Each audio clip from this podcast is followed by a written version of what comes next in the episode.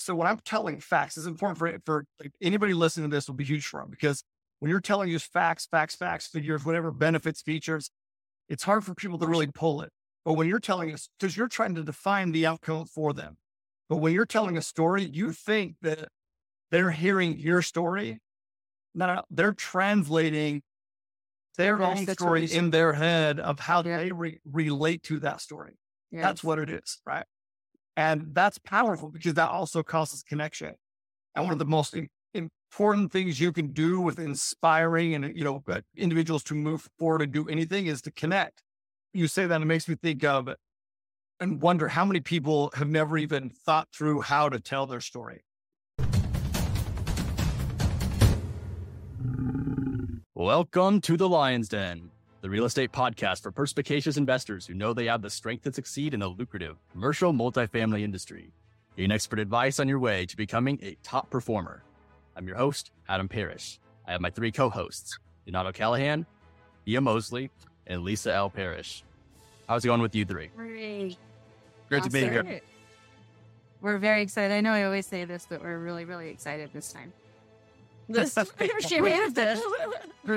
we had Ryan Woolley last time, and that was like amazing. And now we have Tyler Deveraux. So, I mean, those are the. Oh, you're not supposed to tell him yet. I was gonna lead into. Oh shoot! We haven't found a podcast yet. Well, they can see him. This is Tyler's on here. Tyler used to it. Dude, I have to just say before we dive in, Adam, your podcast voice is legit. Like the minute you talked, I was like, oh shit. I don't even know. He's got the radio voice. Totally. He's going to get hired for a movie sound. Yeah, thank you. And I'm standing today. I'm seeing if that makes it better. Whatever you're doing, it was great. I loved it. The intro, I'm hooked immediately. I'll just tell you that. Okay, now I'll introduce you. Joining the Lion's Den today is a sought-after international speaker, 9-figure co-founder and CEO of MF Capital Partners and Multifamily Mindset, an educational company providing investors guidance to acquire properties, and co-host of the Growth Cast podcast, the preeminent syndicator of multifamily real estate, Tyler Deveraux. Yay! We still need the chair thing in the background. Come on, yeah. Man, bro, we're contracting with you to do every intro for every podcast. I don't care who the host is. It's like, no, I bring my own intro. Yeah. I mess up my words every once in a while, but I can edit all that out. No, it's legit, man. Your sound is growing. For sure. Grateful to be here, man. Thank you guys for having me on. Glad we were able to make it happen. Yeah, thank you, Tyler. And what is the word of the day, Tyler? Well, word of the day is going to be aloha. You want me to go into explaining what aloha is? Sure. Okay, yes, sir. So most people think about it as hello, goodbye, right? And that is, it's kind of all encompassing out here. But if you break down the word, aloe actually means to see and ha means breath of life. So if you're talking to somebody out here and they say, like, for example, right, when I go to church, yesterday, and from the front, where anybody speaks from church, they'll say aloha and the crowd will reply aloha back. It's because aloe means to see. So they're saying, hey, man, I see the God in you and I know you see the God in me. And ha is breath of life. So I want to breathe life into you right now. And if I ever see that you're not living up to the God that I see in you, I'm going to freaking breathe life into you. So that you see it and live up to it. So that's the true meaning of aloha. Yeah. I did not know that. Oh, cool. That's great. We're dropping knowledge. Yeah. I love that. Our truth bomb right there. Boom. Right out the gettings. Oh, it's all right. So the conundrum of today's episode is, how do I host investor webinars and should I start a fund? First, I want Tyler to tell us a little bit more about his story and who he is. You want to do that, Tyler? Well, how far back do you want me to go, bro? Like the Reader's Digest version? All the way back to when you were born. Boom. I like to hear. Tomorrow. He's done tomorrow. Yeah, dude, this is going to be one of those, like, Joe Rogan podcasts that are like 3 hours. 3 hours. My story is, I feel like I got into real estate because I've just always been curious about wealth. I've been curious about wealth and how to create it because I felt the need to provide it for my family. But I also I wanted more than just make money so many different ways, right? So I wanted something that would provide the ability to spend time with family, provide for my family, obviously, in all aspects, and then do be in a position to give back, you know, and all those things were kind of like hardwired into me as I grew up. And, you know, hindsight is reflecting back is really where I realized where those things came into play. But it was a progressional state. You know, I started a business at 16 out of need and a necessity. And that's where, like, my first taste of entrepreneurship. I was like, okay, this is better than what I've been doing. Because I've been doing all sorts of jobs, dude, like roofing houses, framing houses. I had paper routes. I worked at the club, umpired baseball games, like, dude, all sorts of shit to make money.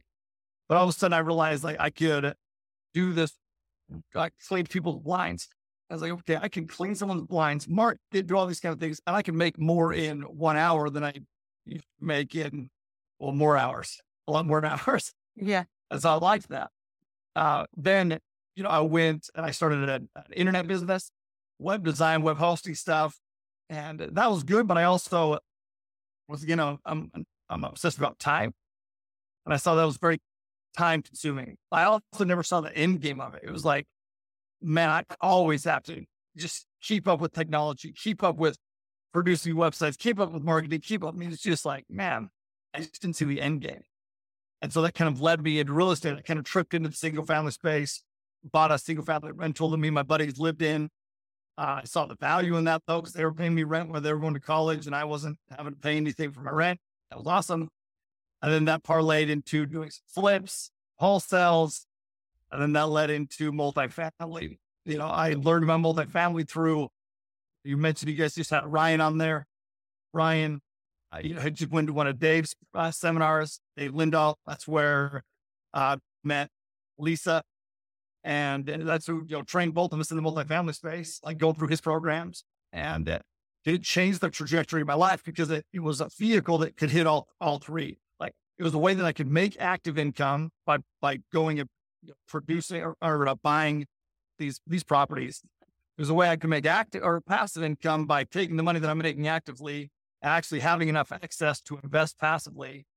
And dude, that just changed the trajectory of my life because it enhanced my view of what was possible in my life. So that was kind of my, I don't know, a condensed version of journey, but journey's been beautiful. The journey is still beautiful. Journey is also challenging, and it's still challenging.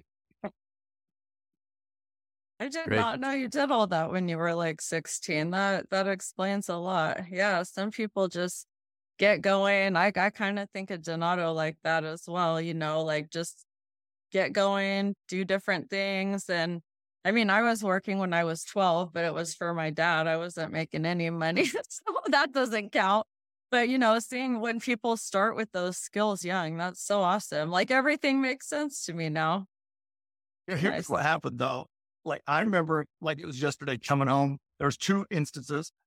One, I came home from school, like, I slept school, right? And came home, I just got my license. And so I come home, and my mom, she's like at work, but she was home. And I wasn't expecting her to be home, and she certainly wasn't expecting me to be home. But she was crying in her room. And my mom is just a very happy person. Like, she's just a super, super happy person. And I mean, I knew the struggles, but, like, obviously I didn't know the details of the financials, but I learned a little bit more. My eyes were open to a little bit more that day. And I just remember being like, I love my mom, you know? And so I wanted to just help. I wanted to help her, and I wasn't in a position to help her. I literally never wanted to be in that position again. And then shortly after that, her car got repossessed. And I thought it was getting stolen. It was this whole debacle, like, got in a fight with guys that were repoing it. And that was like, that changed me though. That was where I was like, man, I am committed to doing this. Like, I'm committed to figuring out a way. I didn't know how to change the narrative, how to help, but I was committed to figuring that shit out. So that's where it started.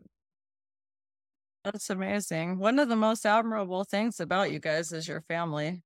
Like, you're just, you know, whether you're looking at Facebook and just pictures or like in person, there's like a vibrancy, a joy that radiates out of your family. Your mom's that way. Your sisters are that way.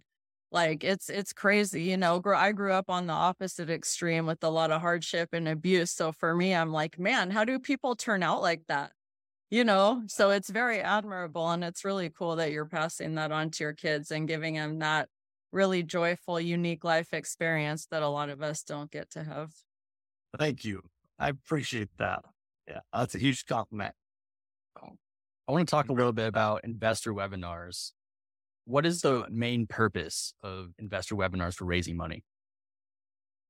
So it's to raise money, right? That's the main purpose, but it's scalability too. Like I look at this one-to-one type model where you're raising money one-to-one on one-to-one phone calls. It's like, man, that is a tough way to scale your business. You kind of have to start that way though, right? You have to start that way.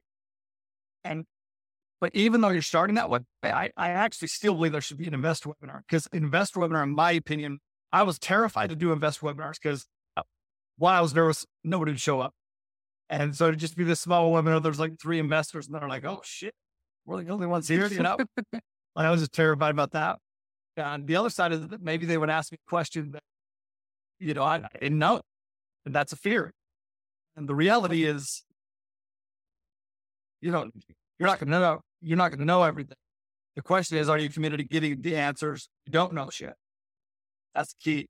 But I found investor webinars so powerful because you were able to lay this foundation, build credibility with the investors because they're seeing you live, have this conversation. Some of my favorites that I've ever done were with Lisa, me, you, Sarah, when we would do those. Like I loved those, you know, and they're asking questions and they're seeing how you reply and respond to those questions, which is awesome credibility with your investor. And then you can wrap everything up, you know, behind the scenes, one-to-one. Then you'll get better and better at webinars where you'll send an email, do a webinar, and maybe a few of them will need some, you know, follow-up calls. Maybe, you know, some of them don't. And then you get better and better where the majority don't and just a few do. So it's scalability, right? Those webinars, scalability and credibility, I would say is what I would narrow it down to. And you know it's good when you're done and the raise is complete. Yeah. Exactly. We had done with that webinar, and you guys would look at, you know, the numbers and say, well, we just hit all the numbers that we needed to, all the soft commits we needed. Yeah, it's an amazing feeling. Yeah. What's amazing is when we get notifications when they submit their reservation. So you're on your webinar. And all of a sudden you like see these notifications popping up, reservations, and you're like, oh shit. So that feels like, I'm telling you, like when you're seeing that on a webinar, your confidence increases a ton. And that is felt like it's a sales webinar, and a sales is just transference of belief. It's the transference of energy. And so when you see this buy-in from other people, even though your belief better be high going into it, when you see that belief being transferred to other people, now your belief increases even higher, which now you vibrate essentially at a higher frequency to help get other people over the edge, which is so true. I can say one thing about Lisa. You know, we've been doing some recently, and I love her answers. I know I've always been like a fan of her teaching, just because I'm one of those people that wants it like blunt. I don't want like a bunch of stuff, you know, and I feel like she has that transparency. And like you said about energy, people feel that from us. They feel if we're genuine or whatnot, right? And so when we're on these calls, I think people can really feel like this is a real person who's down to earth. Denato is really good at sweeping as well, but her answers are just real and practical. And I'm so proud every time we have a webinar and she answers a question. I'm like, You're so good with compliments, but yeah, I mean, I'm not good at bullshitting. That's like it's a good and a bad thing. But no, that's why I love doing webinars with you, because we balance each other out. Because I'm great at bullshitting. Yeah, I'm bullshitting. No, it was fun though. Like you really are. Your answers are very practical because you do the business. Like you do it, you know it. So no, you just say how it is. And I believe that that's I believe some of the biggest mistakes people make on webinars is trying to, they avoid just the directness You just got to be direct. Direct is a great thing, and investors respect the hell out of that. These are accredited investors. Like, right. So not just trying to tell them what they want to hear or what you think they want to hear, because a lot of the smart investors, they don't want you. They're testing you. They don't want to hear a bunch of bullshit. They want to hear the negative. They want to hear the risks. They want to hear how things could go wrong and how we're going to mitigate those risks. I think we really get it. Yeah, I agree. And I think that's one of the most important actionables that anybody could pull from this is that they are testing you. And they're not testing you in the ways that you think they are. They're testing you in, will you actually tell them what they do, what they already really know, which is the third risk and what are the risks and how do you plan for them? How did you spot them? What don't you know? Like, you just tell them that's your test. And if you do that, first off, that's once again, credibility, trust, and that will gain massive momentum for you. Yeah. So directness, candidness. Are there any other most common mistakes that people make with webinars? Probably. So I will tell you, I'll try to do the things that I believe there's some critical components of a webinar, right? And one of them is in the very beginning, because people are coming on like, anybody listening to this is going to test this. You get on a webinar and you're like, okay, am I going to stay on this webinar? And so creating urgency in the very beginning is critical, because that's going to build momentum, and then you have to maintain the momentum.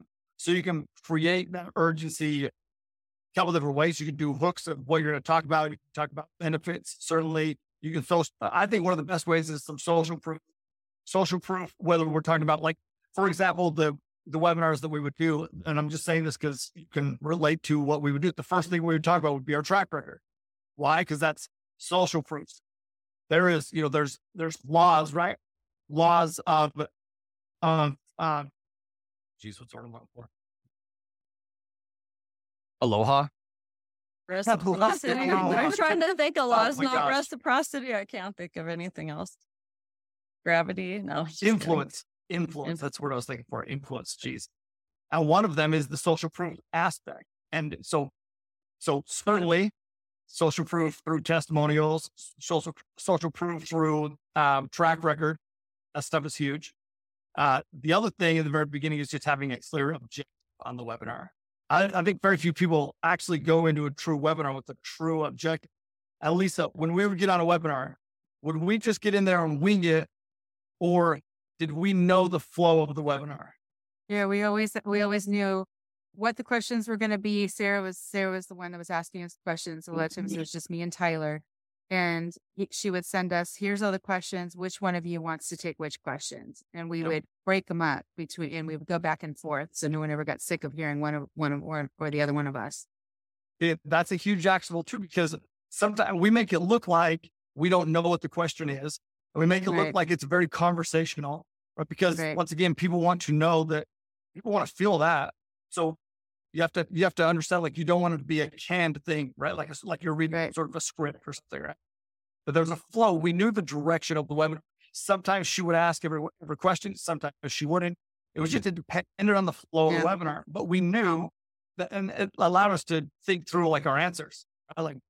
Like, what's the most concise, direct, correct answer we can give you here, so that it's thought out instead of thrown out, right? Like, just like thrown out at the moment, we can actually think it out beforehand, or at least an idea of it.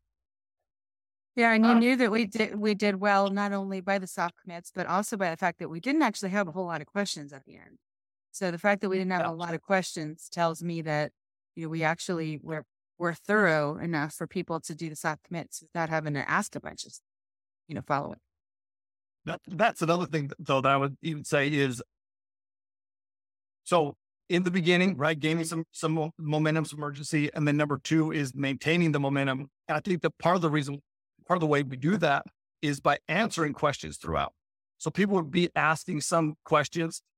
Sometimes it would apply, sometimes it wouldn't. And sometimes Lisa and I would engage and answer those questions, but we had our other team members on there answering those questions too. Right. So that's keeping them engaged the whole way through, right? And then we've already kind of talked about this, but I want to drill it home again, because I think that it's a key aspect, which is focusing far more on avoiding pain than the gain, right? Like, so I think one of the biggest, you asked me the mistakes on, you know, big mistakes on webinars. I think one of the biggest is just going in there and just freaking selling the shit out of it. This is how great it is. This is how come it's so great. And you need to do those kind of things. You need, there's a reason you're buying the property, or there better be a reason you're buying the property. But dude, you need to lean a lot more towards avoiding, especially in today's environment. Like today's environment, it's risk avoidance. It's the, you know, the pain could even be on the other side, like the pain that you're going to experience by missing out on it, certainly. But dude, the pain, and you need to avoid the pain, man. This is the problem that's going on. This is how we solve it. Not just all these cherries on top. Like, you know, over the last couple of years, it's been people are like, risk. There's no risk. The market is going to grow. It was all cherries. Yes. Okay. It's only going to make 25% return. Oh my God. That's horrible. It's actually, you know, it's great. Today's market is very different. Very, very different. So you have to, once again, just kind of flex and flow and move with that, and understand the markets you're in, the market that you're raising in, just the environment that you're raising in. Another thing that I would say is to not just say things, but prove it, right? So Lisa's, you know, you had mentioned that, Lisa's answers are direct. Well, what she's doing is she's answering something, but she's not just saying it, she's proving it. So it's like, hey, this is the data. And we work very well with this as well. Like, hey, this is why we do it. This is the data behind it. It's almost like you're in court.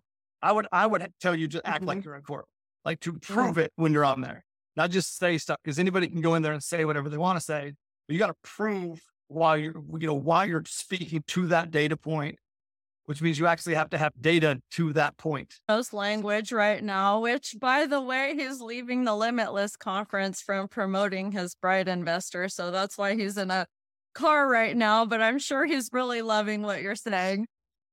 I couldn't agree more. Yeah. Sorry, my phone dropped off for a second because I'm sitting in a car in Phoenix and my phone overheated. That happens all the time. But yeah, welcome to Arizona. Yeah. But on the webinars, part of it is, you know, I think we all have the assumption that people that we're speaking to understand the value and what it is that we're trying and the opportunity of providing them. And sometimes we have to remember that just because we fully believe in a product or what it can provide someone, pain to help them avoid, doesn't necessarily mean the audience that we're working with does. So being able to line up that this is what I'm going to talk to you about. This is why it's so important. This is how much, not the technicals that it's going to make you. Maybe this isn't, this is exactly the type of return with the little decimal points, but more about the feeling they're going to get by investing in this certain thing, or you're going to sleep well at night. I mean, this team of operators who's done this more times than you could ever imagine is going to put your money to work. You're not going to worry about banks collapsing. You're going to feel confident that you're a part of the exclusive group of investors that are making the world better by providing good, safe, affordable housing to everyone. Isn't that the kind of, you know, mission you want to be a part of? Like, no, I'm not talking about the unit count. I'm not talking about the returns, but now they're part of an exclusive group that's helping make things better. So that's what I've had to take in the webinar, especially for Bright Investor and very much so for raising money. It's like, who are we to you, and how can we help, you know, approach your emotional side of the investment? Yeah. And sometimes when you're doing a webinar, you don't know who you're speaking to. It could be some new students, and it could be, you know, that have some money, or it could be accredited investors. Sometimes it's a little bit of both. So that's why when I'm answering a question, I'm going to give practical examples of what it is, that not only show the accredited or the people who have experience that, yes, I actually have done this and I actually know, you know, I wouldn't have these examples if I was just making something up or I read it from a book. But then, you know, that also helps like a new student that's coming out that really doesn't know what's, you know, what we're talking about, to kind of break it down into very simple, you know, I don't speak in big words or anything like that. So very simple in what people can actually relate to and understand. Yeah, that's another big one, man. Keep it simple for sure. Clear, just because you don't know who's on there. And listen, anyone can understand, or most anyone can understand simplicity. They might not know the terms, the jargon, the acronyms, the whatever. It's like, you're not going on there trying to be impressive, right? You're going on there to be relatable. Yeah. Exactly. LOI. People love to disprove those that come off as so impressive or so great that like, well, yeah. I need to make sure, I need to maintain my ego. I need to maintain my, independence by not agreeing with you. And so, babe, bro, no, keep going. Sorry. Keep going. It's just like, especially when I find that I'm talking to individuals that are maybe I'm in a topic I'm really passionate about. I'm talking all about it and I'm getting really into the jargon and the weeds. You start to see people's eyes glaze over, and people love to. People want to be right. People want to be knowledgeable. People want to be the expert. It feels good when you know a lot about something. And so in those moments when you get really excited, I have to hold myself back because now people are going, "What is he talking about?" I want to maintain my independence as someone who knows what they're talking about. And so I need to maybe go against what he's saying so I can maintain my own independence. And I had those moments where, oh, I actually went too far in one direction. And now people want to say no to me so they can maintain their level of, I'm the expert here. And then you pick up on that. It's really great that you pick up on that because there's a lot of people that just talk and they have no idea what other people are, how other people are reacting. And you really need to be able to adjust with who you're talking to and how that look on their faces. Mm-hmm. Exactly. That's so good. That's so good. Just being aware and reading your audience, right? Because it tells me this. The fact that how they're responding shows that you actually care about the people who are on the call. The people who don't recognize the people who are just too self-absorbed, they're not even, they forget that other people are even on the call. They're just they're just there. So dude, here, I learned this the hard way, by the way. I learned this the hard way from speaking. The first times I ever started to speak, I wanted to be impressive, right? And felt like I was always getting people who were trying to be so combative. And I'd be like, why are people such assholes? Like I'm always trying to combat. And it was a small shift. And the small shift was exactly what you just said, which is, dude, I don't know it all. And just going in, I don't know it all. I know some stuff, but I don't know it all. Like, I'm going to tell you what I do know. Speaking in simple terms, being excited to share the information, not prove the information, share it. You even say it in your classes. I've said it on lots of your classes, and that's how you start out with. You start out with jokes. You start out with showing everyone that you're a real person, and you tell people on the experience that you have, but that you don't know everything, and but you also poise yourself in a very strong way where people are going to, regardless of what kind of experience they have, where people are going to want to sit and listen. And realize this guy has, information that could really help me. Tyler, have you read Russell Brunson's Expert Traffic and Expert Secrets? Because what that book outlines is a webinar and speaking in front of live audiences, how to structure it. But what he puts down is exactly what Lisa's talking about, what you already do. So when you start talking to someone, you just say, look, here's who I am, but I wasn't always like this. I came from this.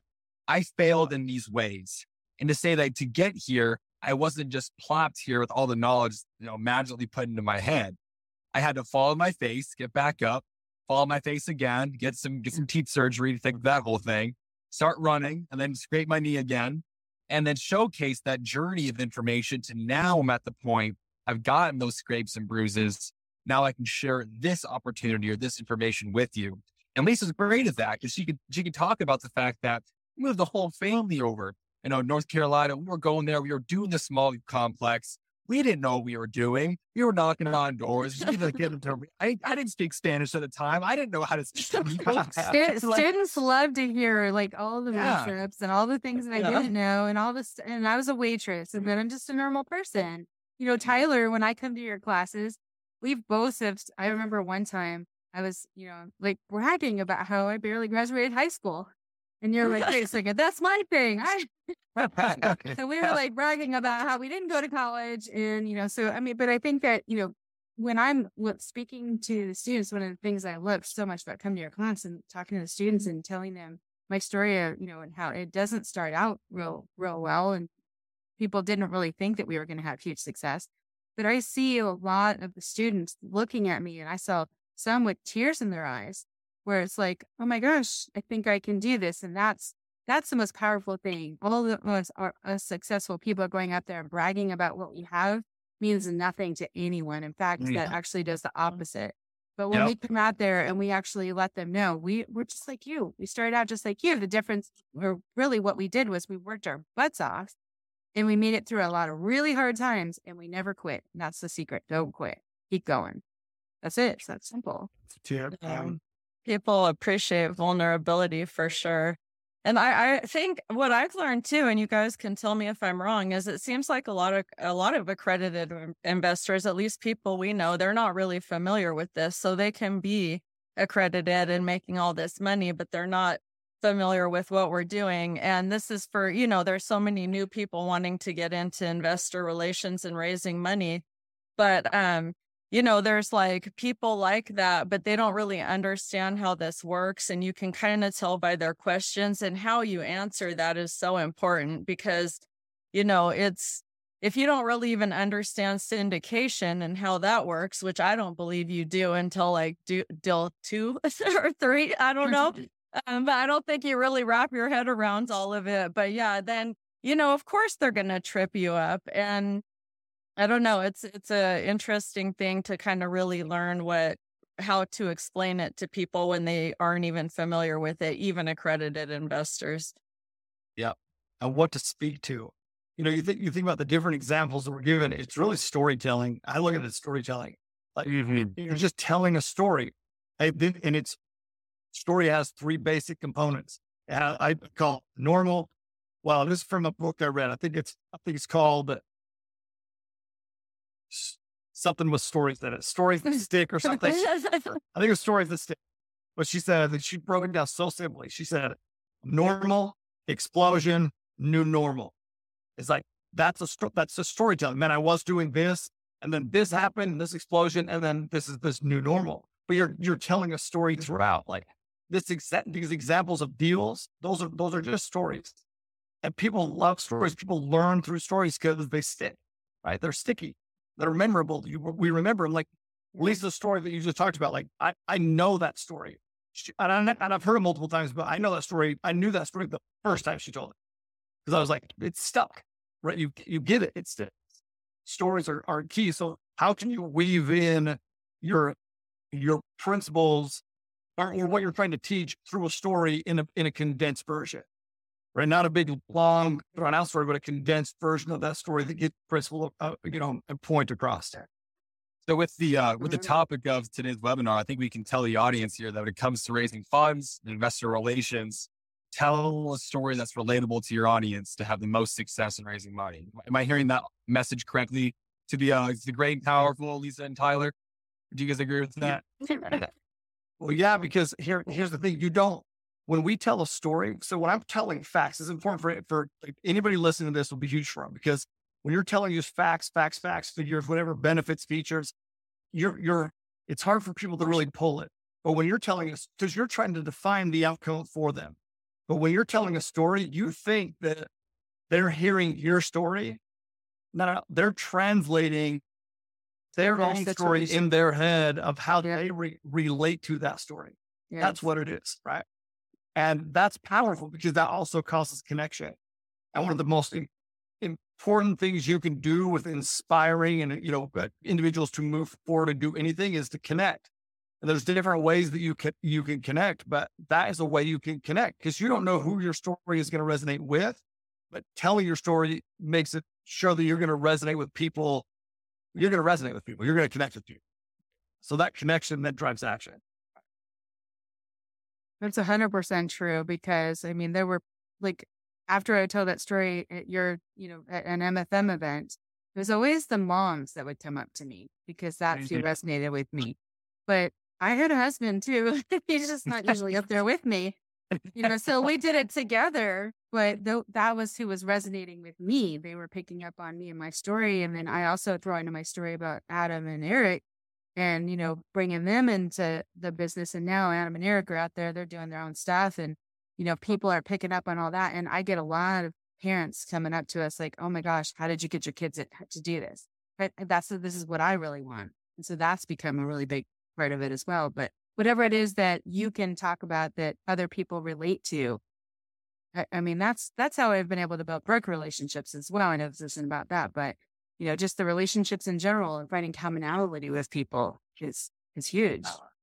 Dude, Lisa, you make me, you say that, it makes me think of and wonder how many people have never even thought through how to tell their story. Like, because that's important. There's your story. Yeah. Like think about, you know, the initial question of, you know, tell us your background, your story. It's like, shit, I could talk about tons of stuff, right? Tons of stuff. But what is the thing that you should be talking about?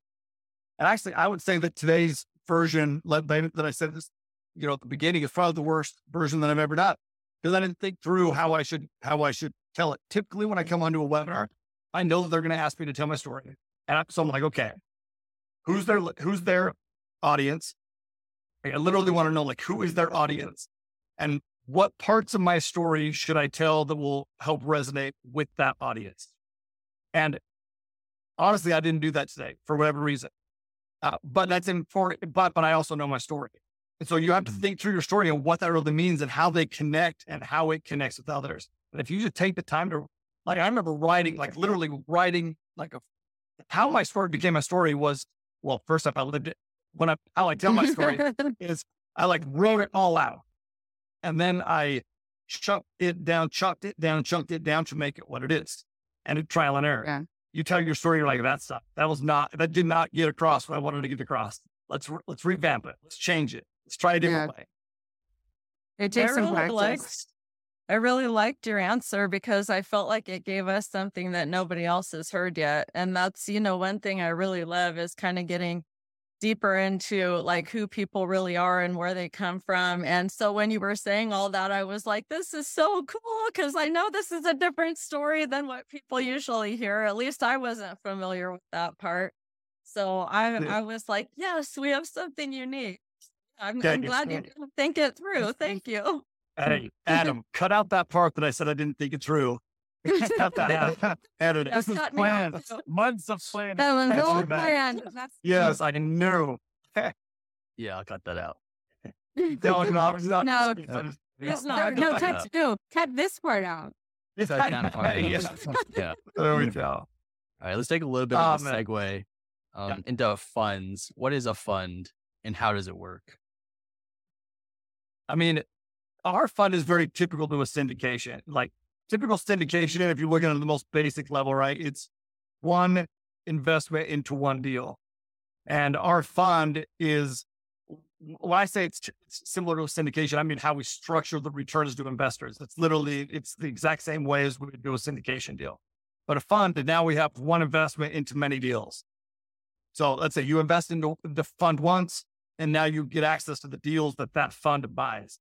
So it gives you diversification across many apartments instead of one. So the whole goal of that is to increase your upside by limiting your downside. That's the goal. That's the basic answer to a fund. I don't know if that's what you're looking for. About it. It also mitigates your risk. Yeah. In case something happens with one deal or one loan or one area or whatever. Yeah, we know a thing or two about that. Yeah, there's three of things. Yeah. Would you recommend students start a fund, or do you think they should have experience first? Dude, a fund is a hard thing to raise into. It's harder to raise into a fund. They should have experience, in my opinion, because it's easier to raise into a specific deal, even though we just talked about all, you know, these I could tell you pros for days of what I know are pros of having a fund. But the investor is really investing in you at that point.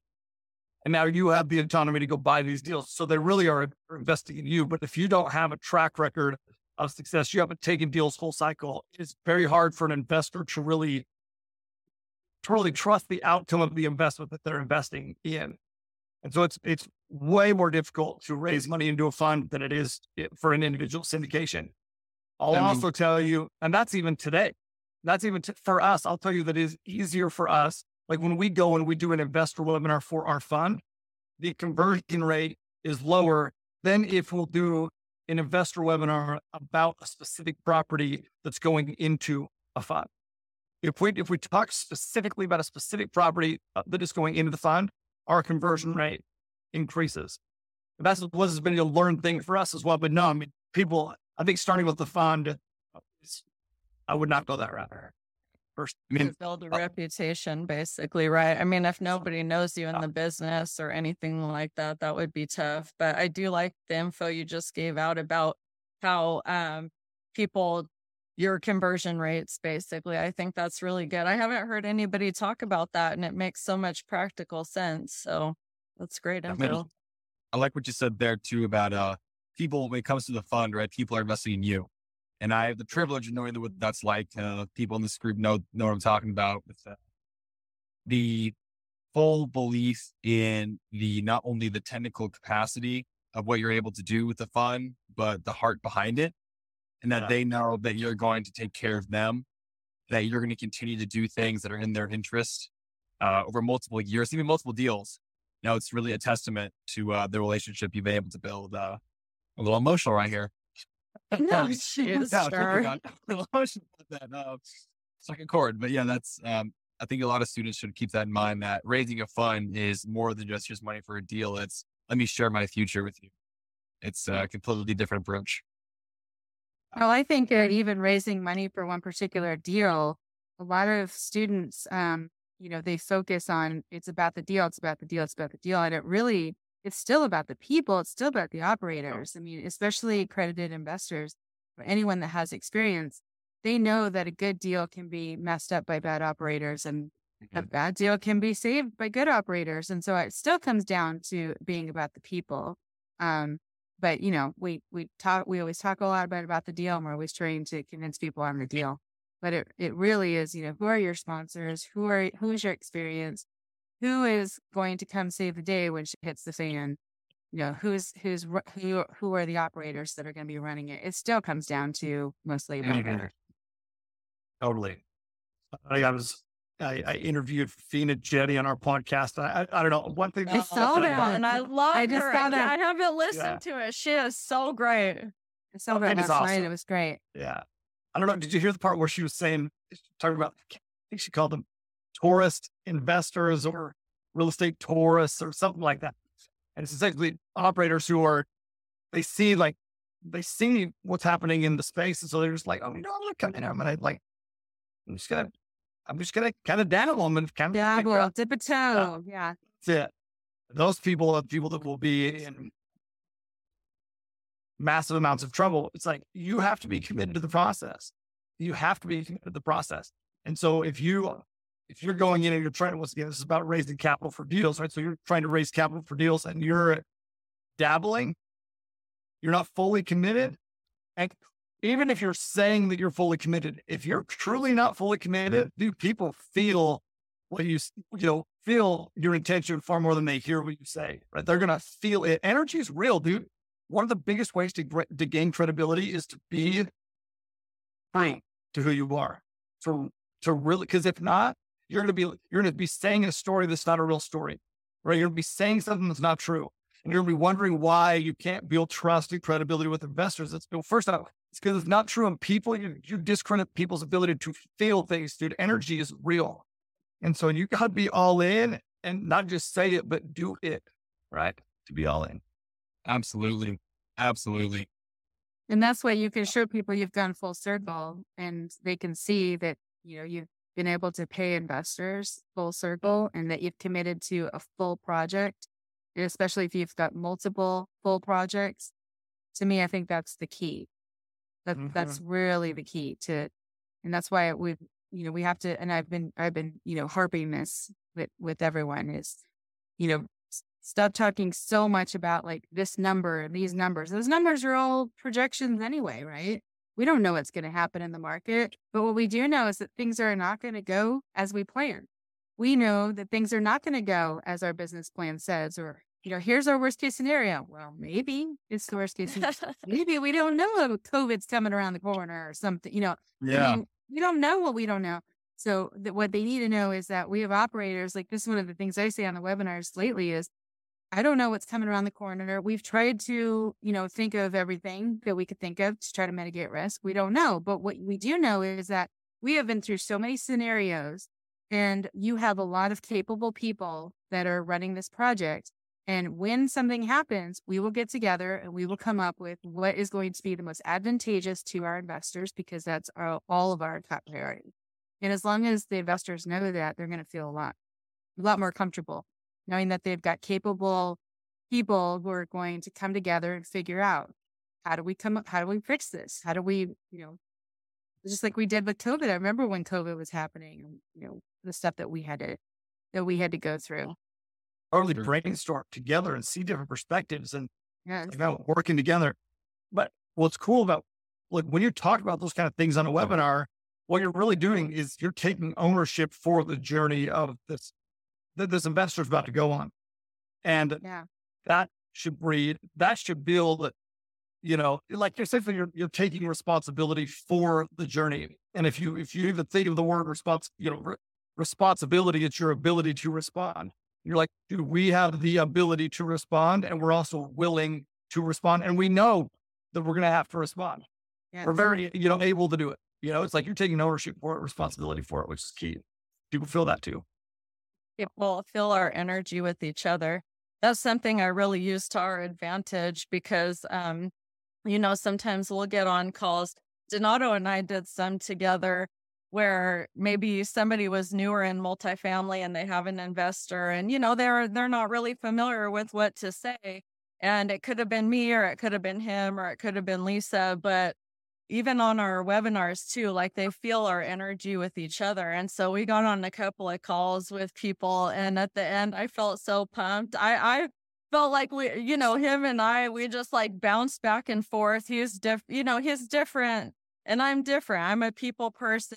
I'm a deep person, he's really into his market research, but also has a huge heart too. And so he would go and then I would share a different aspect, you know what I mean? But even if they're looking at you on a screen like this, they can feel your relationships. I can tell you our team and Lisa, Greg, and Adam and Eric, everyone knows the good and they know maybe what they don't like about that person. We know it all inside and out at this point, That's critical too, though. That's critical. It is. Yeah, knowing your partner. Yeah, absolutely. I love that. And you don't know who's going to appeal to who. That's why I think if everyone, our strength is in our differences. It's not in our, similarities. It's in our differences. And so if you have three people on a call and they're all the same damn person, you're limiting yourself. And and your partnership shouldn't be that way anyway. Your partnership should have unique, differences. I remember when we would do webinars, Tyler, and I would speak more about Texas and how it feels. And we would go out there and the people and all that kind of stuff. And I would say, now for the analytics, go to Tyler. And Tyler would give you statistics and percentages, but some people are not about percentages and statistics. That's it. It goes over their head or they just blast their eyes glass over. But some people want to know the feeling or want to know, the colors of the building or whatever it is. I think it's about time for trivia. Yeah, I'll say one more thing with it though, because I just went to a lunch with an investor. You don't cut you don't cut our fiesta. Oh, it's all good. Jackson does that to me all the time on our podcast. We got a freaking wrap. But I went to lunch with this investor and he's like, yeah, man, I'll be honest with you. I don't we can talk about the investment. And it's a buddy of mine, so I really just go to lunch and I know he wants to invest. We're just chatting, right? It's very nonchalant. But he's like, I'll be honest, I don't need to know the stats, the details.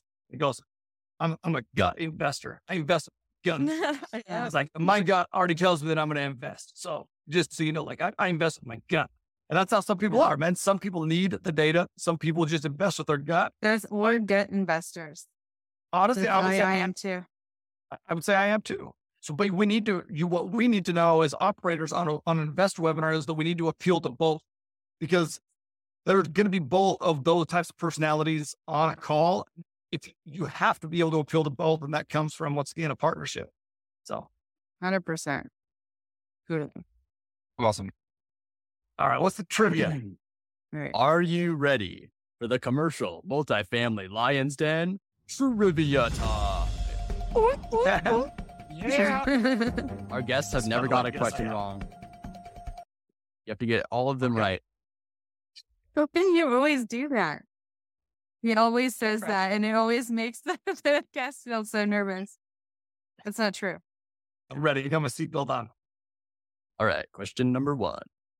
According to CMBS research from Trepp.com, analyzing data from loans maturing by 2024, assuming a refinance into a 5.5% interest-only loan between the four major property types, multifamily, retail, office, and lodging, which one has the highest concentration of loans that could have potential difficulty refinancing into a higher interest rate environment, meaning their DSCR would be below 1.25?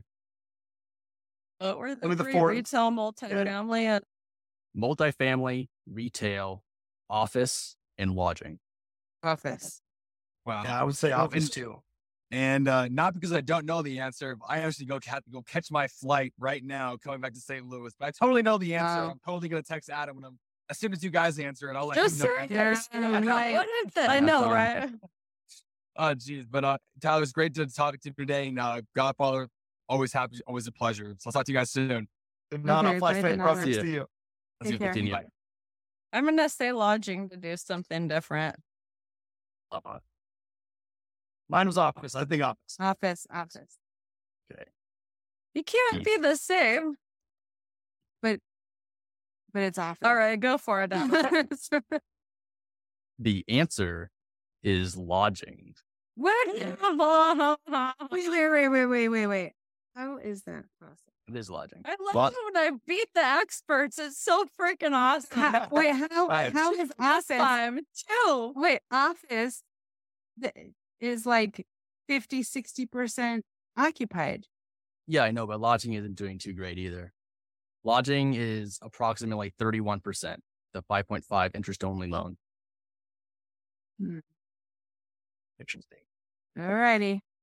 I don't think I believe him. Tyler, I'm looking. I'm going to you're looking at. Question number two. According to visualcapitalist.com, which state had the greatest number of counties with declining population growth from 2010 to 2018? So thinking states with a lot of counties. Oh, not multiple choice. We just have to guess. Yeah, you have to guess. California. Yeah, he makes it easy. I was thinking California. This is a while ago, though. The people migrating away from California. They were coming up here since 2010. 2010 before that. They were? Oh, before that, yeah. But it's really started to pick up. I would say California does make sense. I'm going to switch it and say New York. I was thinking that one. But I don't know if that has lots of counties. Definitely not as many as California can't be. I was going to say California or New York. Okay. So this is a tricky one because the answer is Texas. But Texas also has the most amount of counties with increasing population growth. It just has a lot of counties. So people were migrating away and toward? Yeah, there's a copious amount of counties in Texas. Add more counties with inclining population growth. So it's kind of a trick question. Dude, that's tricky. Which I guess could make sense. Texas is huge. Texas is massive. Yeah. There was definitely a trick. New York's like tiny as shit. That's a dumbass answer, Deveraux. But you're thinking that because people are moving away from it, especially these days. Definitely. Yeah. All right, Adam. Question number three. There is currently $22 trillion in the U.S. banking system. According to the FDIC, how much debt can they back when you include both the agency's balance sheet and their line of credit available from the U.S. Treasury? What does this get like harder every episode or what? Where is this coming from? Give us easier stuff. We got multiple choice, bro. I know. I agree. There should be multiple choice. Donato's not on here, so the only person that probably has any clue is not here. Okay, I'll give you some options. 1.54 trillion, 224.5 billion, or 105 billion. You looked up in the air for the last two, so clearly it's not those since you just pulled it out of your butt. Maybe I tricked you. Doubt it. The first one, whatever that was. What was the first number again? You said 1.54 trillion. Yeah, 1.54 trillion. 2.224 billion. 224.5 billion or 105 billion. I say 105 billion. I would say the first one. I think the first one. Still my answer. Yeah, me too. The trillions, yeah. The answer is 224.5 billion. Oh, man, it looked like you made that up. He's like looking up here like this. He's tricking you. I did that poker player. Dude, poker player. Right. Yeah, it's dang. These are tough, bro. I know. Yeah, I know. You need to make them easier. We're not getting smarter. I would. I was thinking we're getting smarter. Now you want to invest your money with us, don't you? Hey. Not in trivia.